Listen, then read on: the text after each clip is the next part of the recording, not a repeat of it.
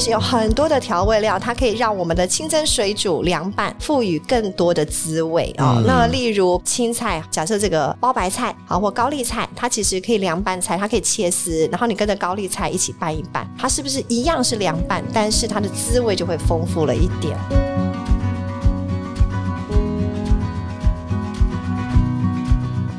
欢迎来到 Foodie Goodie 梦想实验室，我是主持人叶俊福。梦想实验室从饮食文化出发，邀请不同的专家来到我们的节目中，跟大家分享关于对于饮食的梦想。那今天非常开心，邀请到的是李婉平营养师。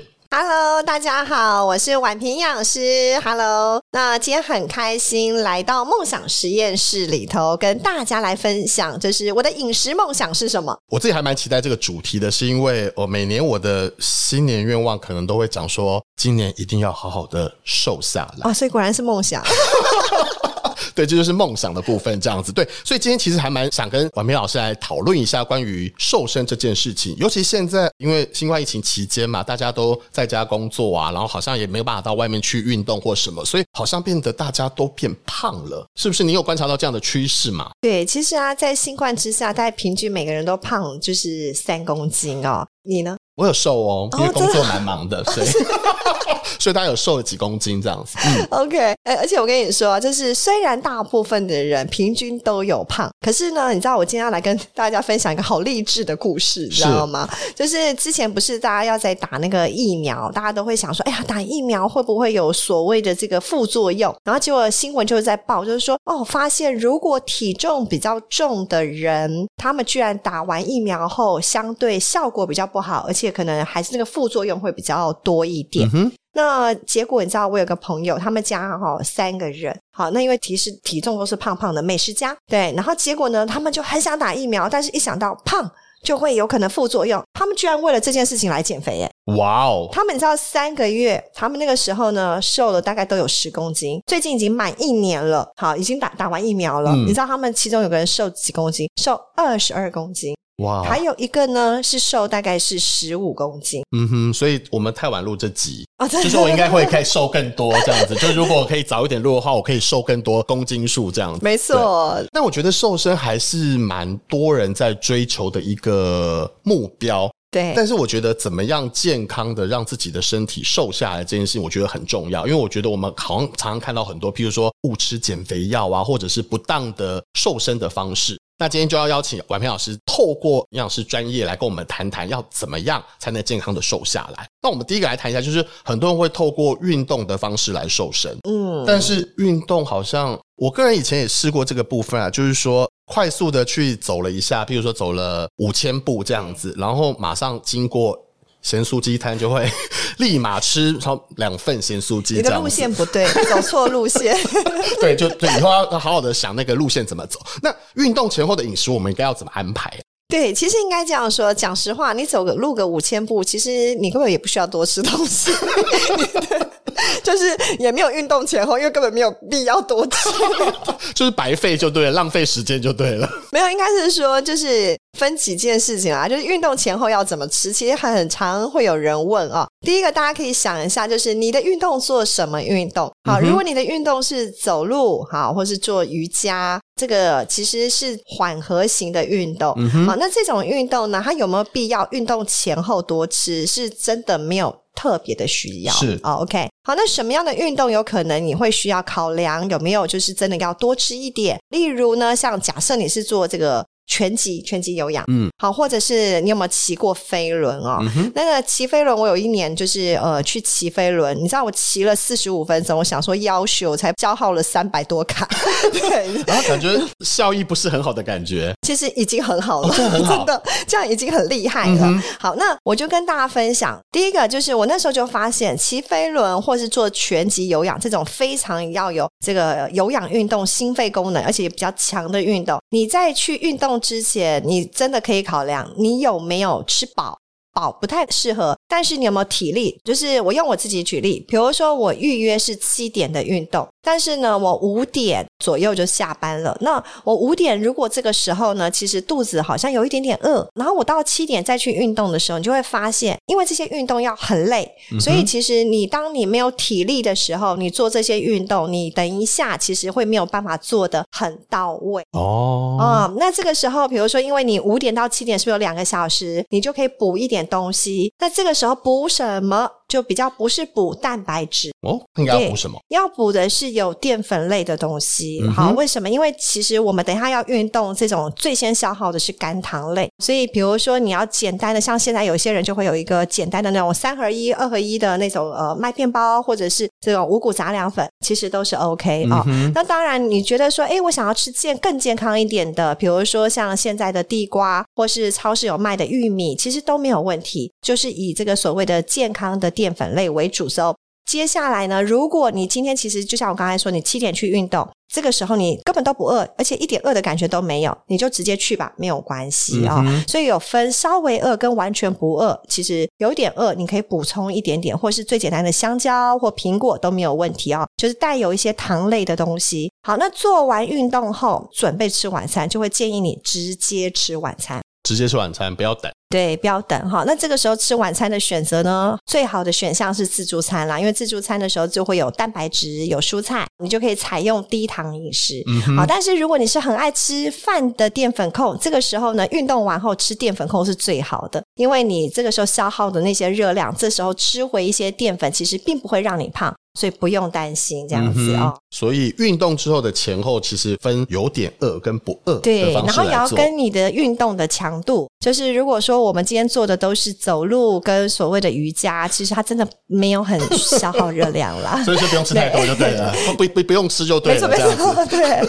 不要就是说反而想说要吃一点，然后反而也消耗不掉，然后越来越就会觉得运动根本没有用这样子。对。好，那除了运动之外，很多人会选择用饮食的方法来达到。瘦身的目的啊，譬如说，可能就是清蒸、水煮跟凉拌。哦，我听完这三个，我都会觉得这餐一定很难吃。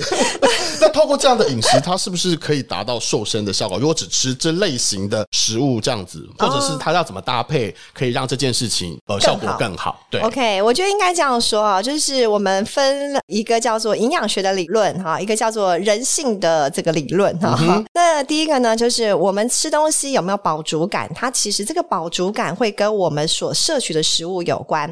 我们有所谓的三大类营养素：糖类、蛋白质、脂肪。如果当我是清蒸、水煮、凉拌，原则上都是没有油，对不对？嗯。可是当你没有油的时候呢，你就会胃里头的食物呢，它其实很快就会往下走，你就很快会肚子饿。嗯。所以你反而可能吃了半天，你可能会没有饱足感，嗯。然后而且很快等一下饿了，然后反而会多吃。所以会建议一下，就是在每一餐里头应该要有一些油脂，其实会比较适合。那另外呢，在人性的这个概念，就是清蒸、水煮、凉拌，可以不可以来一点滋味？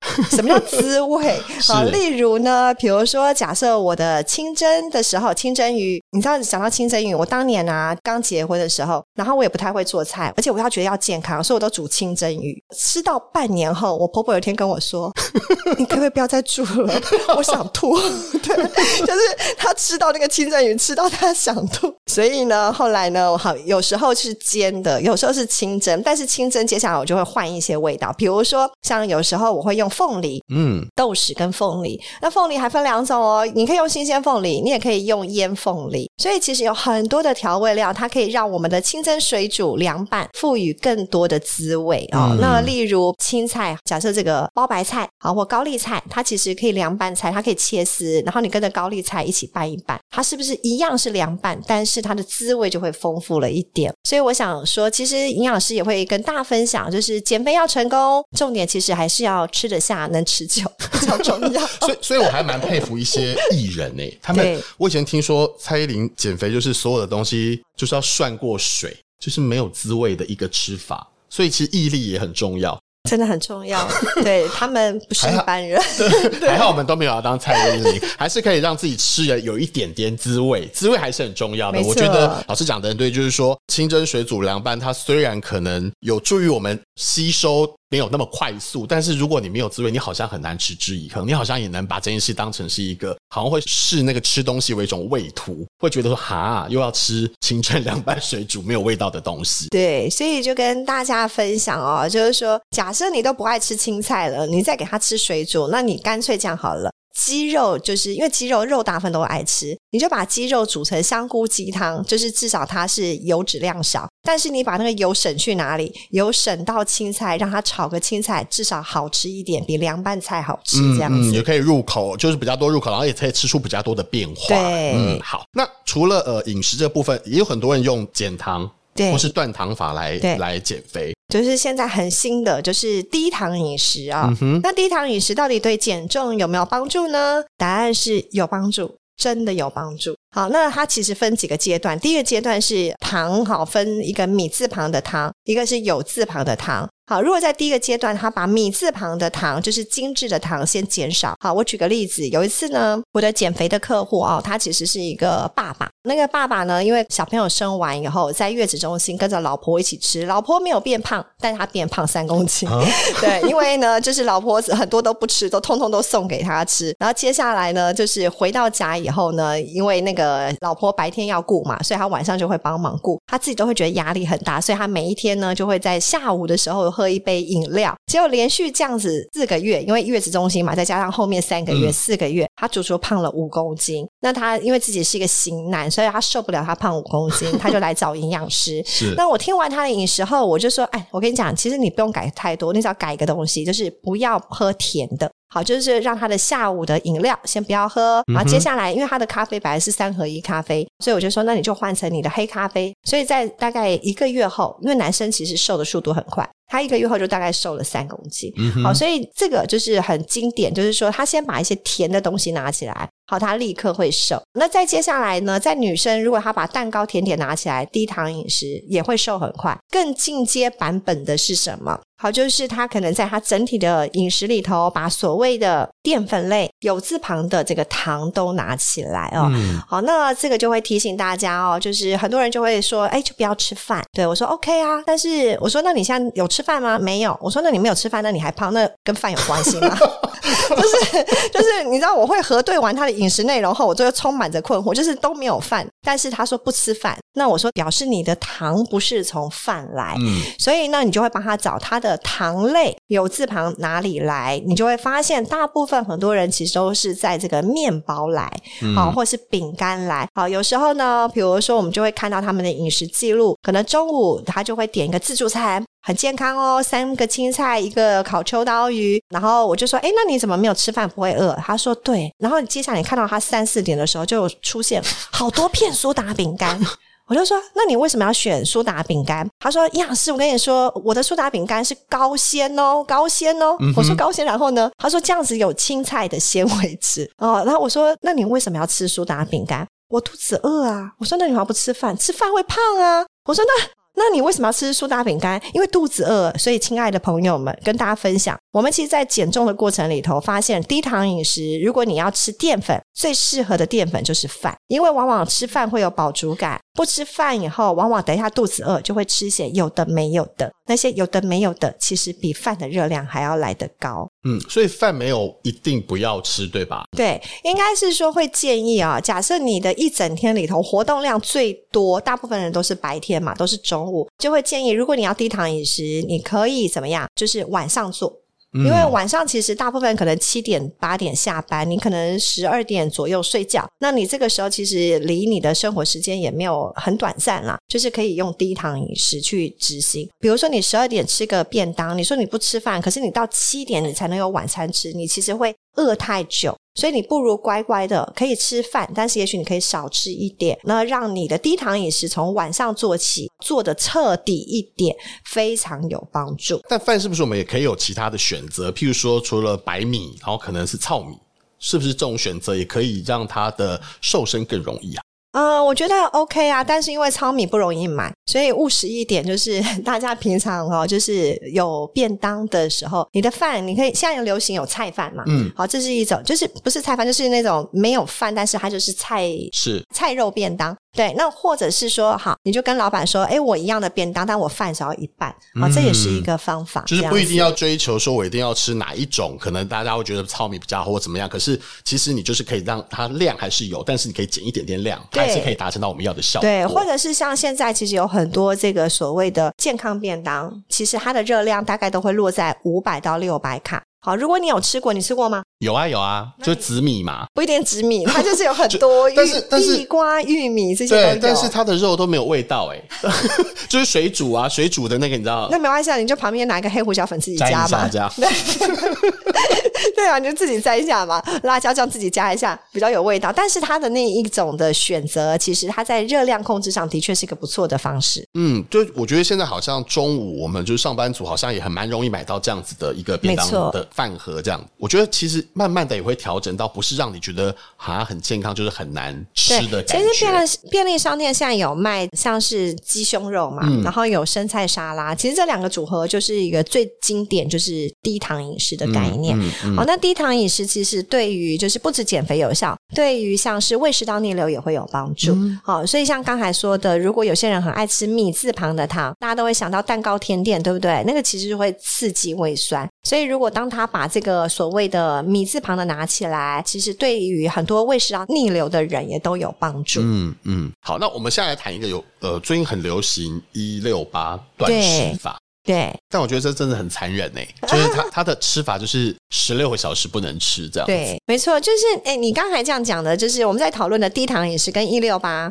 其实就是刚才我那三位朋友在做的方式，哦、对他们就是用这个方法来做减肥。一六八到底适不适合减肥呢？它其实还蛮适合。那一六八减肥法不适合什么人吃呢？那我就会比较先提醒，把不适合的人先拉出来。嗯、好，比如说他可能会有胃食道逆流的人，还有这个所谓曾经有这个胆结石发作过的人、痛过的人，那为什么？因为一六八相对都是时间很久不吃东西，嗯，所以在空腹这么久的时候，哈，那你的胃酸其实还是会分泌，但是你胃里头空空的，没有东西可以消化，所以胃酸就会消化它的胃壁，所以反而会让你的胃更疼痛。那再接下来呢，就是如果有这个胆结石痛过的人，好，那胆结石呢，因为如果当他这个太空腹太久以后，忽然吃个东西，而且油脂量高，就会造成他的这个胆结石，有可能就是因为要帮助这个油脂消化，就会卡住，就会发作。所以像这两种族群的人，在一六八断食就会建议不要贸然执行。嗯，好，他可以从一二一二断食，就是说，假设一天是二十四小时，就是十二个小时以后再吃东西。嗯，好，这样会稍微就是比较缓和一点。或者是当你治胃食道逆流的人，但你执行一六八断食的时候，如果你在这个段时间忽然就是你撑撑撑到，比如说十五个小时，然后你会觉得胃有一点点不舒服、怪怪的，或是有点饿疼这些的反应，胃食道逆流的人都有经过。那这样子的时候，我就会建议你赶快吃个东西，嗯、随便什么东西都好，不要为了那个十六个小时撑到底哦。因为自己的身体反而已经不舒服，已经警告你了。对，那因为我们其实在这个一六八断食的时候，其实遇到很多的客户，他其实反应就是他的胃。不舒服，好、嗯哼哦，那有一些严重的人，就是胃食道逆流就会复发，所以这个倒是要提醒大家一下下。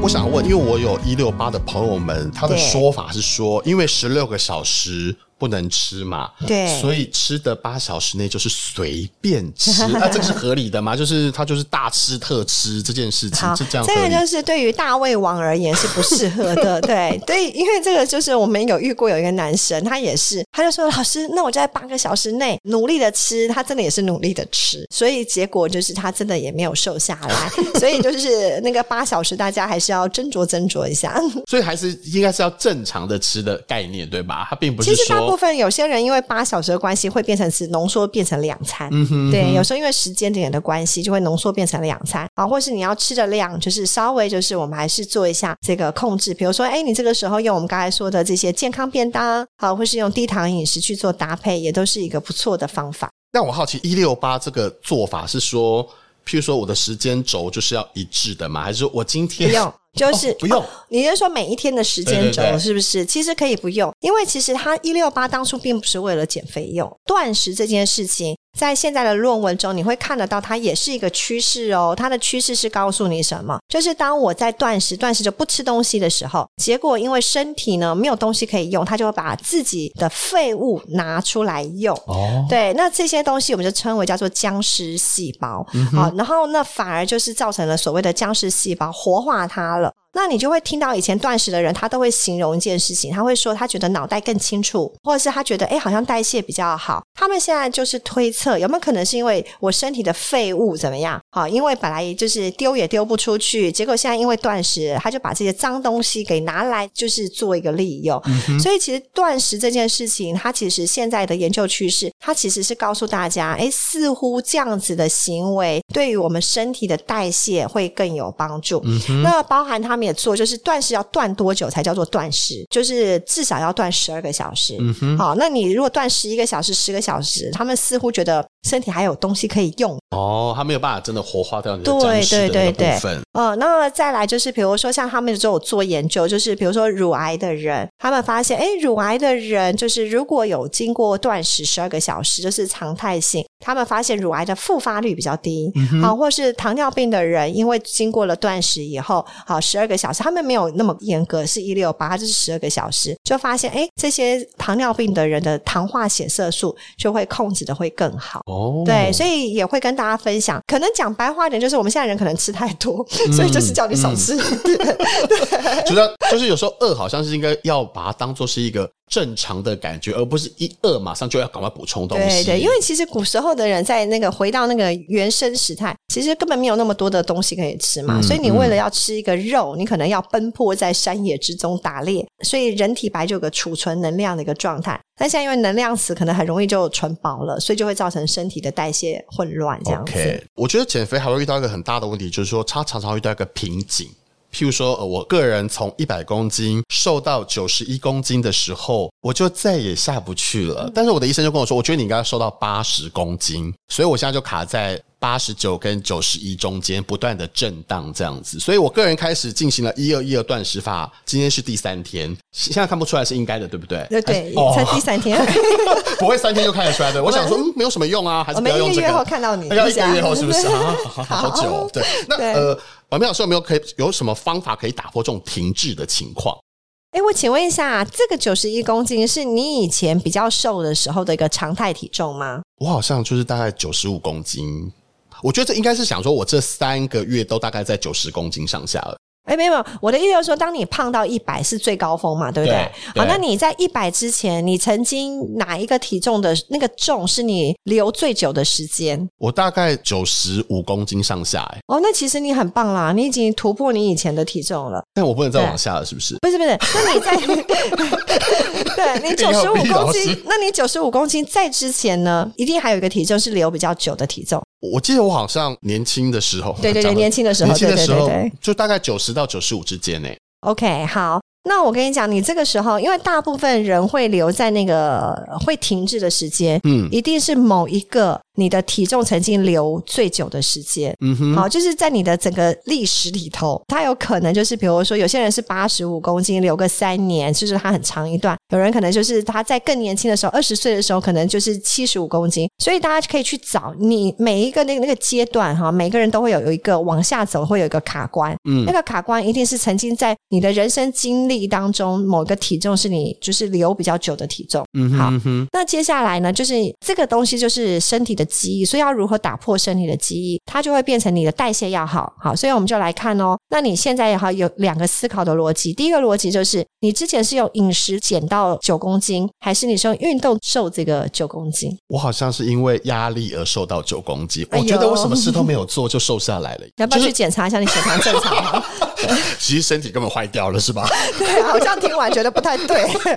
你要不要先去抽血检查一下，看看你的那个血糖是否是正常？我血糖好像是还算正常，真的哦。OK，好，那我们就给大家一个概念啦。如果最先刚开始我们是用饮食来做控制，但是没有加入运动，那这个时候可能就要加入运动。嗯，好。那接下来有人就会说：“老师，我我真的本来就有加入运动。”好，那我们就要来讨论那个运动的强度跟频率。比如说，假设我一个礼拜只走三次五千步，嗯，那我现在可能就会希望你能够就是走五次五千步。嗯、好，那有些人就会说：“老师，我真的没有时间，我就只有三天能够走。”我们就把五千步变成八千步啊，这样的逻辑哈。再接下来呢，如果假设像我有时候会听到有些人就是游泳或是这个跑步，就是做他的减肥的方式，那么我们就会回来问他：这些的运动是不是你以前年轻的时候就常做的运动？嗯、如果是，就表示你要换个运动。为什么？因为如果你本来就是个游泳健将，你本来就是个跑步健将，你的身体已经习惯这个运动用到的肌肉跟姿势所花的这力气，所以你可能要故意就是换一个你不擅长的运动去来做，去打破你身体的一个学习它消耗的热量。嗯哼嗯哼，所以就给大家参考一下。好，的确，你的饮食呢可以去做一点调整。然后第二个呢，就是运动的强度跟频率和方法也可以做个调整。好，那饮食就是因为你已经瘦到某个程度，好，就是这三件事情，大家就可以看看哪一个是比较是你现在可以做调整的东西。现在我想要请教婉平老师，就是说，老师推广饮食，就是这个所谓的营养教育这么多年嘛，然后也在各个不同的地方去看到大家的问题。那你有没有觉得现在国人大概最欠缺的饮食知识是什么？嗯、呃，我觉得最欠缺的饮食知识应该是什么是最适合自己的。嗯、对，因为有时候就会网络下非常多的资讯。那多到可能就是，比如说他用了这个方法，用了那个方法，到最后其实没有办法看得到一个全貌的自己。呃，有时候呢，我我觉得我是自己是消费者，我能够理解，因为毕竟不是我们这个领域的人嘛，哦，所以他可能在看这些讯息的时候会看到花，可是慢慢也会，我觉得就是说，慢慢我们这个整个。国人对于营养知识或教育，其实也越来越重视，所以就开始，比如说，会有人越来越愿意来看营养师的门诊，或者是我们的演讲场次 越来越多，就是大家对于这个健康的整体的议题，哈，就是会更有兴趣哦。那我觉得这也是好嘛，因为你至少就是从你想要了解这件事情，就会是一个开始。就我看老师自己也自己做 podcast，也做就是 YouTube 频道，然后在您的。社群也分享了非常非常多的一些饮食知识，几乎每天都会有新的文章让大家来了解一下最新的饮食知识。您自己怎么看待这件事情啊？因为你等于是你的专业 free 提供给大家，那你自己是怎么想这件事情的？有一年我去演讲，哈，然后讲完以后呢，我其实本来有一点没有很喜欢演讲，因为我会觉得就是说，我就在整间就好了，我干嘛要去演讲？我觉得我讲完，我也不确定我到底有没有可能帮助到这个人。好，那我在那一场演讲的时候，有一个男生，他大概那个时候大概三十出一点，我结束以后，他走过来跟我说：“老师。”我之前有听过你的课，在隔壁栋，哈，因为在他那一区都是类似像科学园区。嗯、我说隔壁栋，他说对，因为我跳槽来这家公司。对，我说 OK。他说我在去年的时候，在那一家公司的时候，他们也有请你过来，然后那时候我们就是中午有吃便当，你就用便当解释给我们听怎么吃，然后我就把你在演讲课程的内容有认真记起来。老师，我现在瘦了十公斤。我从那一刻，我忽然觉得，原来这个其实是演讲是有帮助到人的。就是我有机会给你钓鱼，有一些人愿意接，有人不愿意接嘛。那我会觉得说，哎，那也 OK 呀。就是原来演讲是有帮助的啊。那再接下来，比如说像我去到这个小朋友的，不管是老师或是家长，那他们也会回馈给我说，因为在他们的小时候，或者说其实并没有大家特别重视这件事情，那你会觉得说我有帮助到人。那再接下来，你说网络呢？网络是因为我会发现，就是有些人他会分享了我的文章，嗯，然后当我可能在某一个地方的时候，那个人可能不认识我，但他跟我说：“我跟你说，最近有个营养师说啊，这个东西会很有帮助，他怎么样怎么样，他就会给我看。”我忽然发现那个就是我 你本人，对，然后我就会觉得说，其实就是网络的传播，嗯，它其实比我们在整间的传播的能力还要更多更大。对，那我们其实，在做营养教育这件事情，它有分所谓的营养治疗，就是生病了要治疗；还有所谓的营养教育，就是说我可以先有预防的观念。嗯，那大部分的人会来整间都是生病了，嗯，我可不可以让他有概念，就不要生病？好，那我自己一直在做营养治疗，我就记得我的客户，就是很多个客户，他们有跟我说过，营养师，我要是早点认识你，我今天其实疾病可以控制的更好。嗯，对，在我的年纪里头，我们就因为他们。是很多都是五年级生，然后我们都没有学过这些东西。可是我们因为应酬啊、工作啊，所以就是把身体弄坏了。可是如果我今天可以知道这一些东西，那我可以早一点对我身体可以更爱护它。是，所以我觉得这个就是我都会想，那是福报吧，就这样。节目最后想请老师跟我们分享一下，就是说梦想实验室是强调的是，我们当初希望在做这个节目的时候，是希望大家来分享他的味觉记忆，就不知道有没有什么样的味道啊，让您现在想起来，不管是小时候啊，或者是呃长大之后，有什么样的味道，你自己到现在都念念不忘，然后自己在你的记忆中非常印象深刻的，可以跟大家分享一下吗？好，就是你知道我小的时候，我奶奶啊，他们其实在过年的时候都会包水饺。那在过年的大年初一的早上，我们吃的是水饺哈，我们叫做这个金元宝。那里头呢就会包这个硬币，一元的硬币啊，然后还有硬币有喜啊，对，然后呢还会有包花生，还有红枣。花生就是表示今年就是很顺利，红枣就是鸿运当头。吃到硬币的时候，就是表示你的财源滚滚来。嗯。你知道，我们这些小孩子们，我们就会为了要吃到那个财源滚滚来，我们就会努力的狂吃二十三十五十 好的水饺金元宝。而且呢，你知道，就是奶奶都不准我们把那个水饺给戳破，好，因为我们是会想要戳破，然后看看里头是不是 就是硬币，就不是了就不要吃。对对对对对，奶奶就会生气，所以奶奶就会打我们呢。然后呢，我们就会在那边就是仔细观察，就是这个水饺有没有圆滚滚的，是不是有可能有这个硬币？可是。你知道我们家里头那个堂兄弟姐妹人数众多，嗯，也没有什么时间给你什么多加观察，所以到最后大家都是疯狂的吃金元宝，但是就会觉得那样的记忆就是包含了过年的氛围，然后又包含了家人，就是大家聚在一起的热闹，还包含了一个文化哦，因为我们家是比较是我们家是所谓的外省文化哦，嗯，那这眷村文化就是会在这样不一样的这些东西，它就会记忆在，就是我觉得是我很深刻的。的一个滋味，这样子、嗯，就是也变成把节庆的喜悦都记录在里面，然后吃到水饺，可能就会有这样的感觉，这样子。我觉得婉平老师蛮厉害的，就是说一开始认识婉平老师是电视上，但是就是认识到婉平老师，就是说呃，因为上电视啊，然后谈这些营养，就是这近几年其实蛮多人越来越重视健康这件事情，所以也蛮多。老师说，专门在自己在整间做所谓的呃咨询之外，然后也做蛮多推广的工作，自己甚至也有行销公司在希望把这件事情做得更多。那对于饮食这件事，您自己有想要达成的梦想，在未来的日子里面想要实现的吗？我觉得应该是说，怎么样挑食，简单好食。我的观念，我一直都会觉得哈，每个食物或是食品怎么吃，嗯、好，没有所谓好与不好。因为有时候，比如说无添加，我觉得很 OK。可是有时候你要考量，在我们整间最常遇到的状况就是，他经济能力有状况，那你要怎么能够帮他选的均衡搭配的好？那如果比如说他经济能力很好，他要从这个食物的原料，他都可以慎选到非常好的食材，我觉得这也是一个方法。然后再接下来呢，有些人手上会有一拖拉骨的保健品，它到底要怎么挑是对的，适合它？人家就会说，哎、欸，人家都是运动营养师、减肥营养师，什么什么的，就一个名称，你知道吗？